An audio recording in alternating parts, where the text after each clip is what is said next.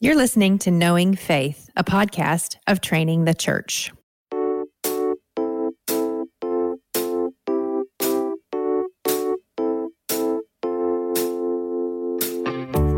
This is Kyle Worley, and I'm joined by my co hosts Jen Wilkin and JT English. And on today's episode, we ask How has God spoken, and is God still speaking? This is the question of the doctrine of revelation. And so, over the course of this podcast, we want to talk through how has God revealed himself in the world and answer the question Is God still speaking? We hope you enjoy the discussion.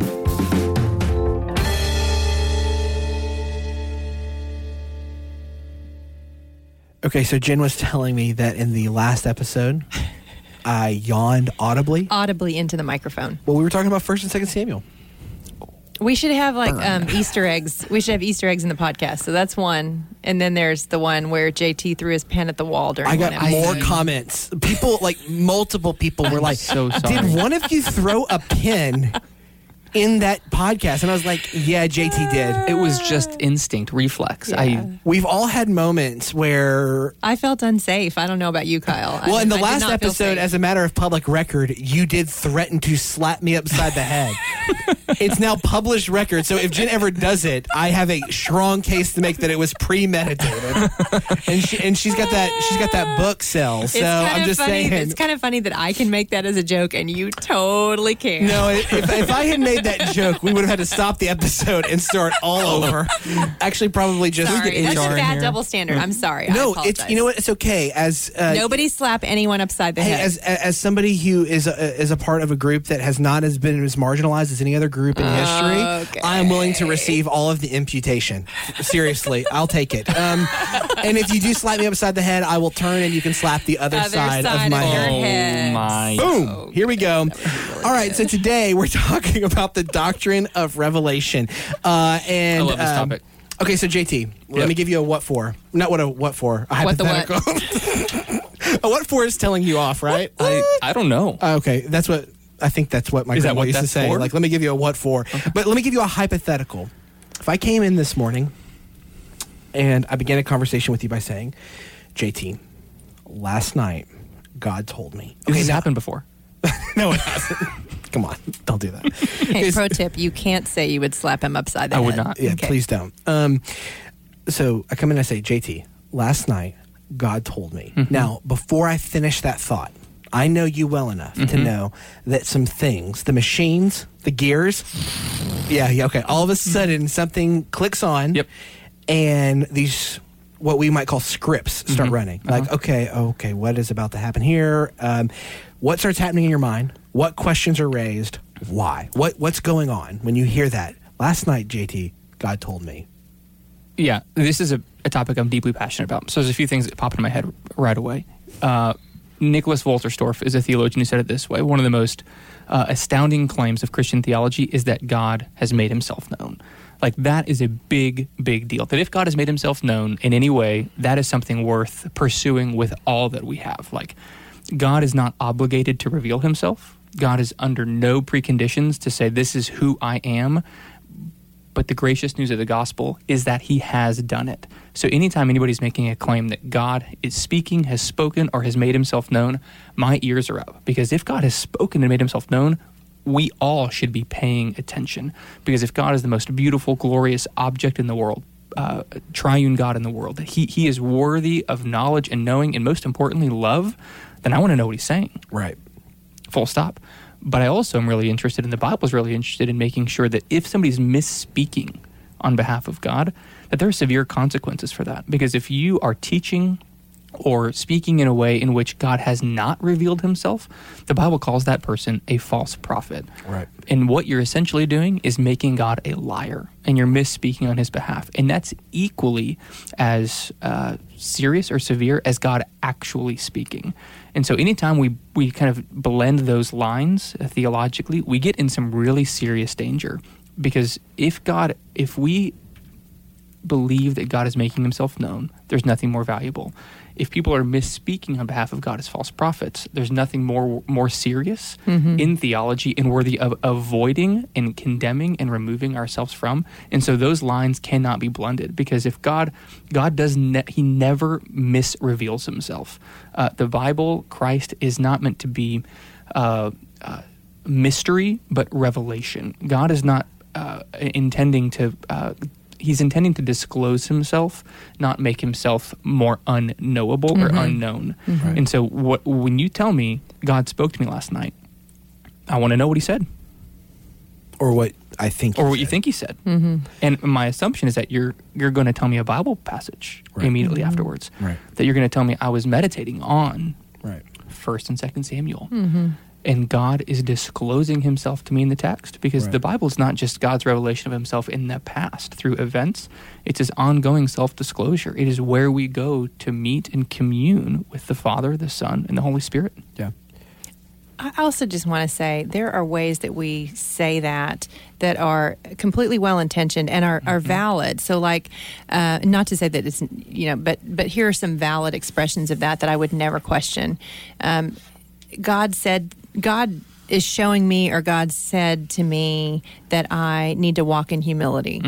Or you know, anytime we're talking about a conviction of sin or um, a, a virtue that the Bible commends that needs to be built in us, if you say God told me that I need to repent of self righteousness or self sufficiency, I believe that Right. to be true. That aligns with the scriptures, and it may be that there was something in in this particular season that brought that particular thing to your attention, uh, or God is showing me that I lack wisdom in this area. These are all ways that the Lord absolutely speaks to us. Um, but again, that's something that is a product of understanding His Word and being able to recognize. Um, truth from error and, and and then to respond in, in, in repentance or to Right. walk in wisdom Right. and I, you know, I've just I have seen um, people vilified for using that language, and they've been called out as as though they are talking about some sort of special revelation Right. that God gave just to them. Yeah. And I do think we need to have a better sensitivity around they're the way that people, yeah, the way that people use terms. That what they are saying is the Lord is showing me this in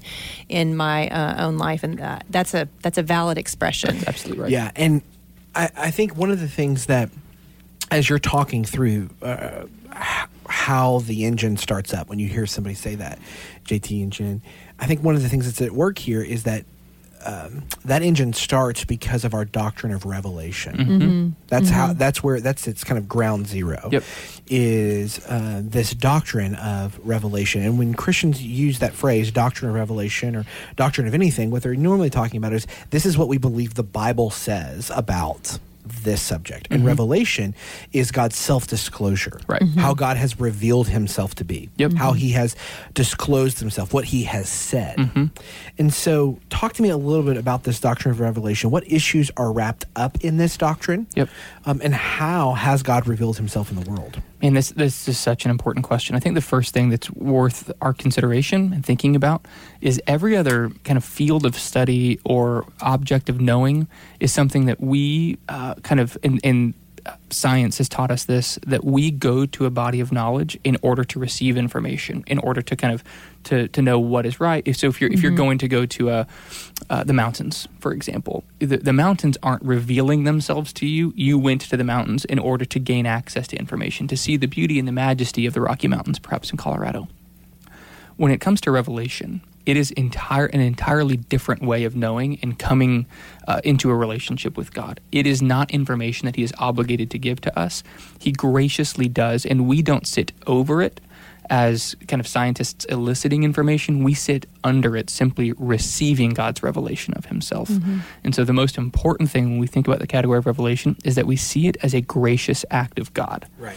That that knowledge of God is a gift given. That's exactly It's right. not something that like we went out and got. and it's not something we deserve. Right. It's not something that we're owed. But God, in His gracious character and nature, has disclosed Himself so that we might know Him appropriately, rightly, and have a relationship with Him. Um, and so uh, that yeah, that is an incredible explanation of the doctrine of revelation. How has God revealed himself in the world? We'll, we'll kick it around here. So I'll start with God has revealed himself in the world, mm-hmm. like the actual the mm-hmm. earth in creation. Mm-hmm. And scripture is replete with examples of this. Psalm 8, right? Uh, how majestic is your name in all the earth. I think about Romans 1, 20 and 21, right? For by his uh, invisible attributes, namely his eternal power and divine nature, have been clearly perceived Right. in the world since the beginning of time. And so God has revealed himself in the world, but he has also revealed himself in what? So that's the category of general revelation. General revelation. Or natural. And then I would have I would have at least two categories of special revelation. He's revealed himself in the incarnation, in mm-hmm. Christ. In mm-hmm. Christ, we have the face of God, the very image bearer, the one who mm-hmm. makes the invisible God visible. And so, as we have access to who Christ is and how and how God has made Himself known, He makes Himself known there. And then, of course, perhaps the most obvious one that we talk about most frequently and regularly is Scripture. Mm-hmm. That God not only has spoken in the biblical text and spoke through the authors and the writers, He's continuing to speak through the biblical text as the church comes mm-hmm. to an interaction, communes with God Himself. Um, so let's let's imagine somebody's like, okay, great. So God has revealed Himself in the earth, in the world. Um, so I just need to like go hang out in nature long enough, right? Like I love Colorado, not Colorado. JT, you mispronounced a minute ago. And Do I'm you say sorry. it Texas? oh gosh. Yeah, I don't think you do. How about you trust the native? Oh boy. Step How about you just trust, the line. just trust the native? okay, point well made. Um, but uh, okay, I'm glad that's on air now. Um, but let's say somebody's like, I'm going to go to the mountains of Colorado. Um, you. and uh, and I'm just going to hang out there because I'll learn everything I need to know Yeah. about God from looking at these beautiful mountains. What, Jen? What do you say if somebody? I mean, th- um, that's probably never happened, but Well, that no, I, I think it occurred. does Yeah. happen. I think it even happens among believers who feel like the scriptures are too hard for them to handle, so they're just going to go with with uh, general revelation. You know, I I meet God in nature. That's where, and that's absolutely true. Like I don't want to diminish that at all. Like the way I usually express it is that no one stand, no one, whether they're an agnostic, an atheist, or a Christian, no one stands at the edge of the Grand Canyon and says, "I am awesome." Like Right. nature does orient us properly to the fact that we have a maker, uh, or it should. That's what Romans one is saying. And uh, but but general revelation is the character of God painted in broad brushstrokes, and um, then special revelation is the character of God written sketched with a fine tip pen. Yeah. And uh, I love impressionist art. Um, it, it stirs something in me, but there is something about realism Mm. that I would cling to uh, in moments where I'm looking for Yeah. a deeper level of certainty. And and I would say that's kind of a loose way I would I would define the difference between the two. Is just think about it in terms of broad brushstrokes versus specificity. Who doesn't want specificity when Mm-hmm. Sure. they can get it? And you once you've seen the specificity, the broad brushstrokes make a lot Make more a sense. lot more well, and sense. Right. especially specificity around questions like who is God? Right. Like- it's not a question I want to keep murky. right. That's right. And it's not a question God wants to keep murky. Right, and he doesn't. Right. So it's not like he's just like, yeah, take your best guess. Like look up at the skies and just like, you know, conjecture for a little while. Right. Well, and you know, like I, even recently, I was at an art exhibit and watch. It was a Picasso Ooh, exhibit. fancy. I know, sophisticated over here. Q, Q Vivaldi, I believe is the term.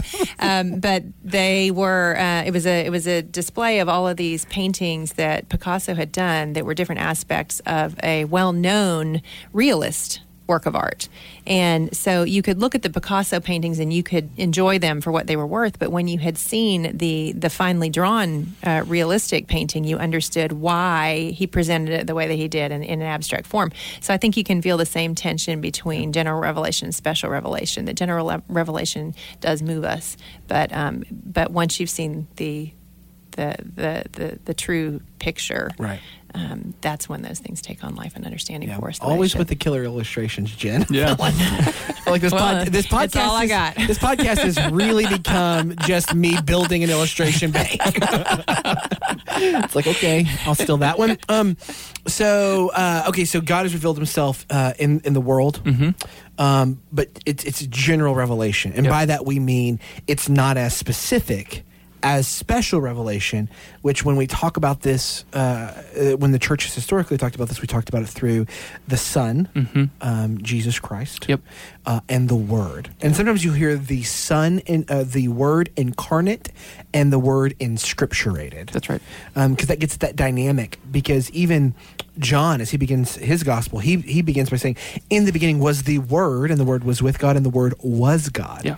Uh, and so the Son is the eternal Word Yep. of the Father, um, and that the Word of God inscripturated reflect the character hmm of the Son, That's right. and subsequently the Father. So the Son is ultimately the referent of all of of all of His revelation. I would even say general yeah, revelation. talk more too. about that. Yeah, so uh, we're not talking about some generic God. When we talk about God revealing himself, we're talking about specifically the triune God, the God who eternally exists as Father, Son, and Holy Spirit.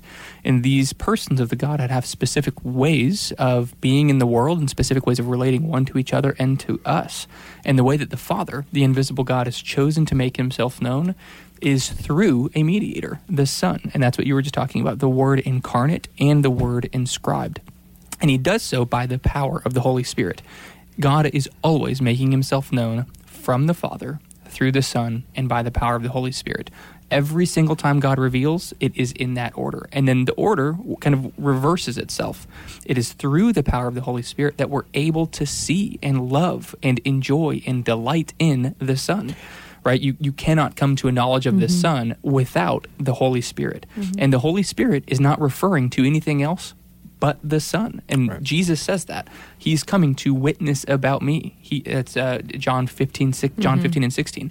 He's not coming to speak on His own authority. Oh, and the Son is only saying is saying so. The Spirit's saying, "I'm not bearing witness about myself. I'm bearing witness about the Son." And the Son is saying, "These aren't my words. I'm speaking by the, uh, uh, the, I'm doing the words of the Father. Exactly. Yeah, and if you've seen me, you've seen the Father because the Father Right. and I so are one. So that's that dynamic of from the Father through the Son by the power of the Holy Spirit. And then by the power of the Holy Spirit, we see the Son, and once we see the Son, we have an image of the invisible Yeah. God, right, who is our Hebrews, Father. he's the exact that Jesus Christ, the exact imprint. exact imprint of His nature. Yeah, yeah. This is so vital, and it's vital because of that first question that we ask, which is often whether. And let's imagine that um, we've asked the person who comes to us, says, "God has spoken to me," and we say, "Well, when you mean that, what do you mean?" So let's imagine we're giving them like we want to understand what they really mean, because a lot of times, like you said, Jen, they don't. They're not trying to step in and go, "I want to compromise the Christian doctrine Right, of revelation." right. That's not. They're not Almost stepping, never. stepping in to do that. Yeah. And uh, but sometimes either the way they communicate or what is actually being communicated does that very thing. That's right.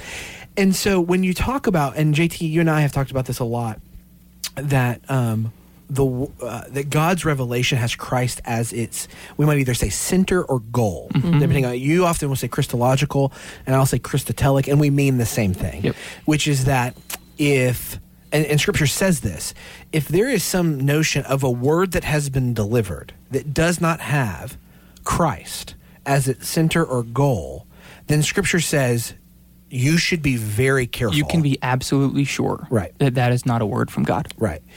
And so a lot of times when people are talking about hearing God or hearing the voice of God, they are talking about greater attention in their heart being pulled to who God is in the Son by the mm-hmm. power of the Holy Spirit. But there are some times when they're not. When what they really mean is they've been given some sort of special access mm-hmm. or knowledge that seems, if connected to Christ the center, it, the connection seems to be tenuous. Yeah. Right? Oh, absolutely. What do we do in that moment? Be gracious. Thank you. As the tanks were approaching the border, like Jen steps in with a with a breath of fresh air. That's that's the answer. That's the right answer. we start. Yeah. We, we certainly mm-hmm. start there.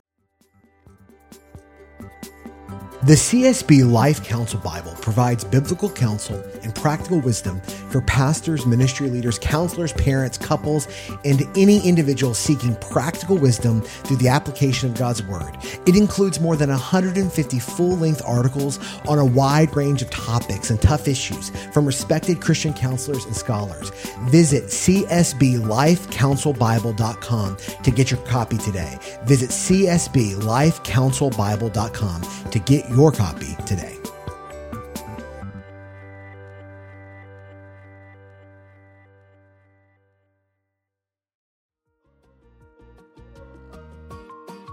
We live in a possession and money obsessed culture. But what does the Bible say about generosity?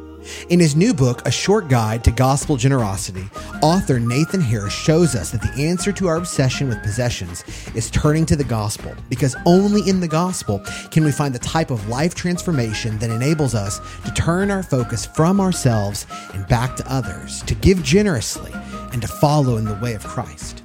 To learn more about the book, visit guide to gospelgenerosity.com. That's guide to gospelgenerosity.com.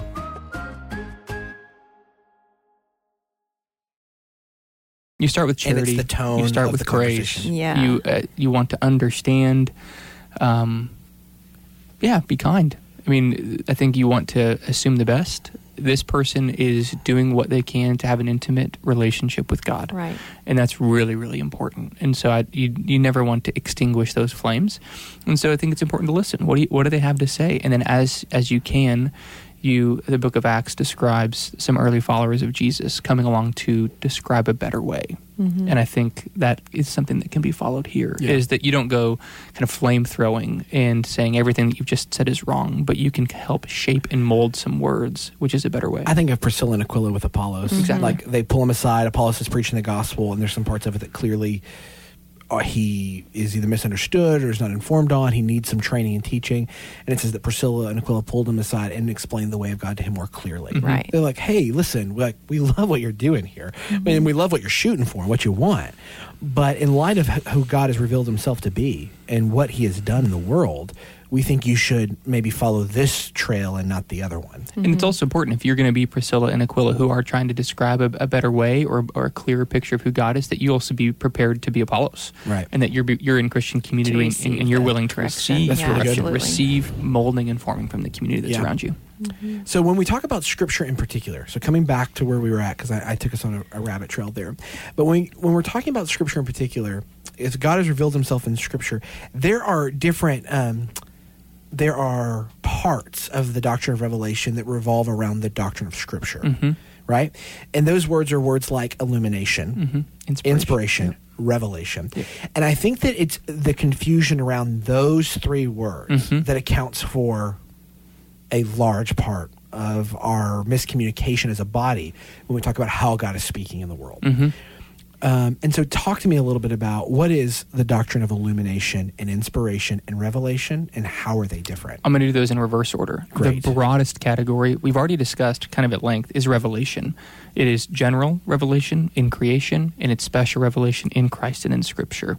And it, when you think of the doctrine of revelation, just think of God revealing. This is God making making Himself known, disclosing Himself to His creation. Specifically, the, the terms inspiration and illumination are most clearly referring to the biblical text. That's how they're most often used in reference to. And so, inspiration is the idea that God spoke through the prophets and the apostles uh, specific words. So, First Peter would say it this way: that no prophecy came about by uh, their own imagination, but they spoke as they were carried along by the Holy Spirit. So, inspiration is this dual authorship of the biblical text. So, as you're reading First and Second Samuel or Matthew or John's Gospel, the author of that text is genuinely that person. You would expect them to use their idioms, their understanding of the world, their phrases that would have been uh, uh, around in their context. But the other author of the text is the Holy Spirit. That the Holy Spirit is the one, not in some kind of dictation method where where they're kind of have lost consciousness. Again, it's truly a human book, but it's also a truly divine book with one author, one message, which is the gospel of Jesus Christ. And Christians have historically said, listen, what is inspired by God is without error. Yeah, that's exactly right. And so the uh, and we JT and I feel very passionately about this, and I don't know if we've ever. I mean, you probably feel passionately about it too, Jen. We've just I don't been- have any strong opinions on anything. That's I don't know not why you true. would even say that. That's not true. But I know JT and I have spent a lot of time. We teach on this in the training program. This doctrine of being without error is called inerrancy. Inerrancy, yeah. Um, and we believe that the best way to think through this is to begin with inspiration That's right. and then move to inerrancy. Because if God, if Scripture has God as its author, it is de facto inerrant. inerrant. And it's also authoritative. and authoritative. It's sufficient. It's Right. worthy of preserving. Right. And so, uh, maybe quick side note here to your first question. God said, spoke to me last night. I'm going to ask you: Is it inerrant? Right. Is it authoritative? Is it sufficient? Because those are questions that that's how God speaks. Well, and if those questions, if the answer to those questions is no, then it's not inspired. that's exactly right. And if the answer to that question is yes from the person who's receiving the question, guess what? We all need to know. Like all the Christians that's in the whole right. world If need God to is know. disclosing himself, tell us. because, yeah, you should tell us because now we're all held accountable to right. that. Yeah. Mm-hmm. And if you disobey that, you're disobeying the word of the Lord. And yes, yeah, absolutely. Yeah. Jen, you have something. Well, you guys have said, you know, repeatedly, revelation is God's disclosure of Himself. And yet, often when someone is speaking of having a revelation, it has very little to do with God's disclosure of Himself and, and with many other disclosures. And mm-hmm. so I think about, again, the, the illustration of the Grand Canyon, and no one stands at the edge of the Grand Canyon and thinks thoughts of themselves right? You it, it orients you properly to understand there's something bigger than myself. Well then how much more so when we place ourselves under um, the direct revelation the the specific revelation that we find special revelation would we expect that it would first and foremost be telling us about god and and only secondarily about ourselves? And yet when we talk about oh you know i've had a word from the lord so often it is about who i am first, be, you know, detached from who he is, or about what I should do. Um, and those are those are important things for us to want insight and wisdom around. Um, but again. Um, if revelation is first and foremost God's disclosure of Himself, one of the questions I'm immediately going to be asking in my head or to the person who's giving me this is, how is the character of God being revealed in this in a way that aligns with what we see in His Word? Yeah, and talking about the reception of that, um, like let's just use dreams and visions as an example.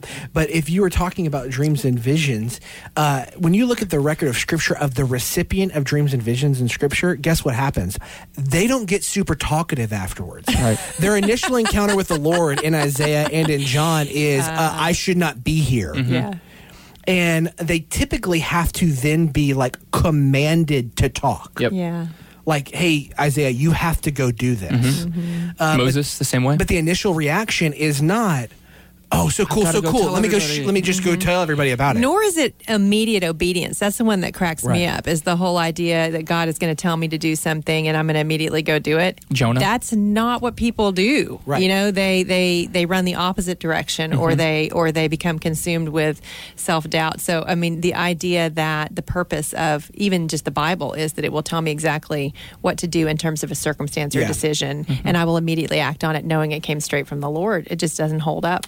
Right? No, that's so true. So the Bible is inspired. Yeah, Back to where we inspired. were. It's inspired. Therefore, mm-hmm. it's authoritative, inerrant, sufficient, clear, worthy of preservation. Mm-hmm. But the, the doctrine of revelation isn't done yet. You, the, you, the word you asked is, is illumination. Sometimes we misspeak of this. We say that we need the Bible to be illumined. That's not what we mean by the term illumination. The Bible is perfect in its form and how it's given to us and how we've received it. What is in need of illumination is our darkened hearts and minds. Mm-hmm. And so we have too high of a view of ourselves to just think we can come to the text without divine help, without God's help. You don't just apply. Certainly, in Jen, I know you're passionate. with this. You apply a method. This is Sure. we read literally and liter- and and literally. We want to know mm-hmm. what the text is saying, what the mm-hmm. authors are saying. However, as a sinner, my my heart and my mind have been darkened and I need the lights to come on. And the only the only person who can help me with that is the person of the Holy Spirit. And so it's important to read prayerfully and meditatively asking God to make himself known to us in the biblical text. I see two common extremes of error on this. Mm-hmm. Um, it's the idea of when God says, let there be light, when we become a believer, you know, when He speaks light into our darkness, that then we have all the light we need Mm-hmm. to understand everything that the scriptures have to say. So, therefore, the fact that I am a member of God's family means that all the scriptures are open to me instantaneously and perfectly Without effort, Without without, effort. diligence and hard work. without effort and then and then the other extreme of that is, is that although god has said let there be light into my darkness this is just too hard and it, it will always remain obscured to me therefore i'm going to only run to secondary ways of understanding it or to and so we need to understand that um, what sanctification is is a process of god increasingly shining light into the darkness of our understanding and and conf- thereby conforming us to the revealed Yeah. um, declaration of who he is, Christ. Yeah, Mm-hmm. I think of Psalm 36 9, for with you is the fountain of life. In your light do we see light. Yeah, it's good. Like it's only there that we see light. Like we can't even wreck it. That's that in my mind that captures the doctrine of illumination. That it's until we're actually regularly encountering encountering the measure of truth, goodness, and beauty, we can't even begin to measure truth, goodness, and beauty, and all the things that claim those. Well, an illumination, if you think about just in the natural world, what, what light does, right? It reveals what was hidden in darkness. Right. And so it's going to reveal to us, and this is what we see, right, in Scripture when people have a revelation uh, that sin is far worse than we thought. And God is far more glorious than we mm, thought. That is mm-hmm. always That's what good news. happens. And so when we speak of God revealing himself to us or receiving a word from the Lord, one of the first things I'll be wondering is did it make sin more terrible to you and God more beautiful to mm, you? Mm-hmm. Yeah. So let's get to, to so to try to answer and land the plane on the question that's orienting the podcast. Is God still speaking? Yes. Yes. Specifically, he's speaking in creation, through Christ and in Christ, and in the Word. Mm-hmm. And our minds and hearts are being illuminated by the power of the Holy Spirit to behold Christ more beautiful than we ever have before, Mm-hmm. so that we might see the image of the invisible God, and we might know exactly what God is like. He is like Jesus. And what is the Spirit doing In illumination, in the work of revelation? He's making Christ known. I mean, Jesus is clear about this in the Gospel of John. I'm going to send you the Helper. If you don't have the help, you're, you're in need of help. Uh, you, without the power of the Holy Spirit, uh, would be lost still. Uh, Non Christians cannot read the Bible the way the Bible was meant to be read. And so I'm going to send you this Helper who will make me known to you and who will continue to say the things that I've said to you so that you can know the invisible God. And what what do I do if I want to hear God? I'm gonna I'm gonna give a quote that I love. Uh, it's gonna oversimplify the issue. I'll tell you straight up front. Uh, if you want to hear God speak, read your Bible. If you want to hear God speak audibly, read your Bible out loud. Martin Luther said that too. Did he? Yes. Okay. Well, there we go. Yeah, uh, and it's a it's worth it's worth meditating on because I think we inhabit a culture that um, fears obsolescence. That we're always waiting for the new iPhone release, and we're always waiting for the new this and the new that, and anything that is old we see as uh, not as valuable. And yet, what the Christian faith is is telling us, and and and even the doctrine of revelation itself is saying, love the old words. Mm-hmm. And and we have a tendency to be drawn toward, you know, I want a new word, I want a fresh word from the Lord. And again, I want to hear that the way someone means it. Mm-hmm. But I very much want them to mean I want a new understanding of an old truth. And and not a novel understanding, but I want an old truth to hit me in a way that it has not yet. That that the increase the increasing spread of God's light in the darkness of my understanding would draw me closer to the old words. Yeah, it, so much of this kind of new word conversation is really not all that dissimilar from the ancient heresy of Gnosticism. This idea that there was a specially revealed knowledge to a specific group of people that the rest of us were left without of. And so God makes it clear He's spoken to us in His Word so we could know uh, by the power of the Holy Spirit who the Son is. And so I know that I'm not. Uh, I've not read this book, but I would say to people who are reading this book, uh, Jesus isn't calling; Jesus is called. Mic drop. Yes. I would say it. And I would say it to them. And I'm not telling you not to read the book, but Jesus makes it very clear in the Great Commission go. Teach them what I have commanded, not what I am commanding. Mm-hmm. Jesus is not interested in telling us to say new things about him until we know the old things about him. Mm-hmm. That's good. That's good. On that note, on that hot take, I love everybody. if And there's I need you and I, and I need you to love me too. if there's anything you heard us talk So about on the much. sh- yeah yeah. that's not going to play. Um if there's anything you heard us talk about on the show email jt um, thanks for listening to knowing faith a podcast of training the church. For more information you can look into the show notes in the podcast description. We'd be honored for you to leave us a podcast review on itunes or wherever you find your podcast.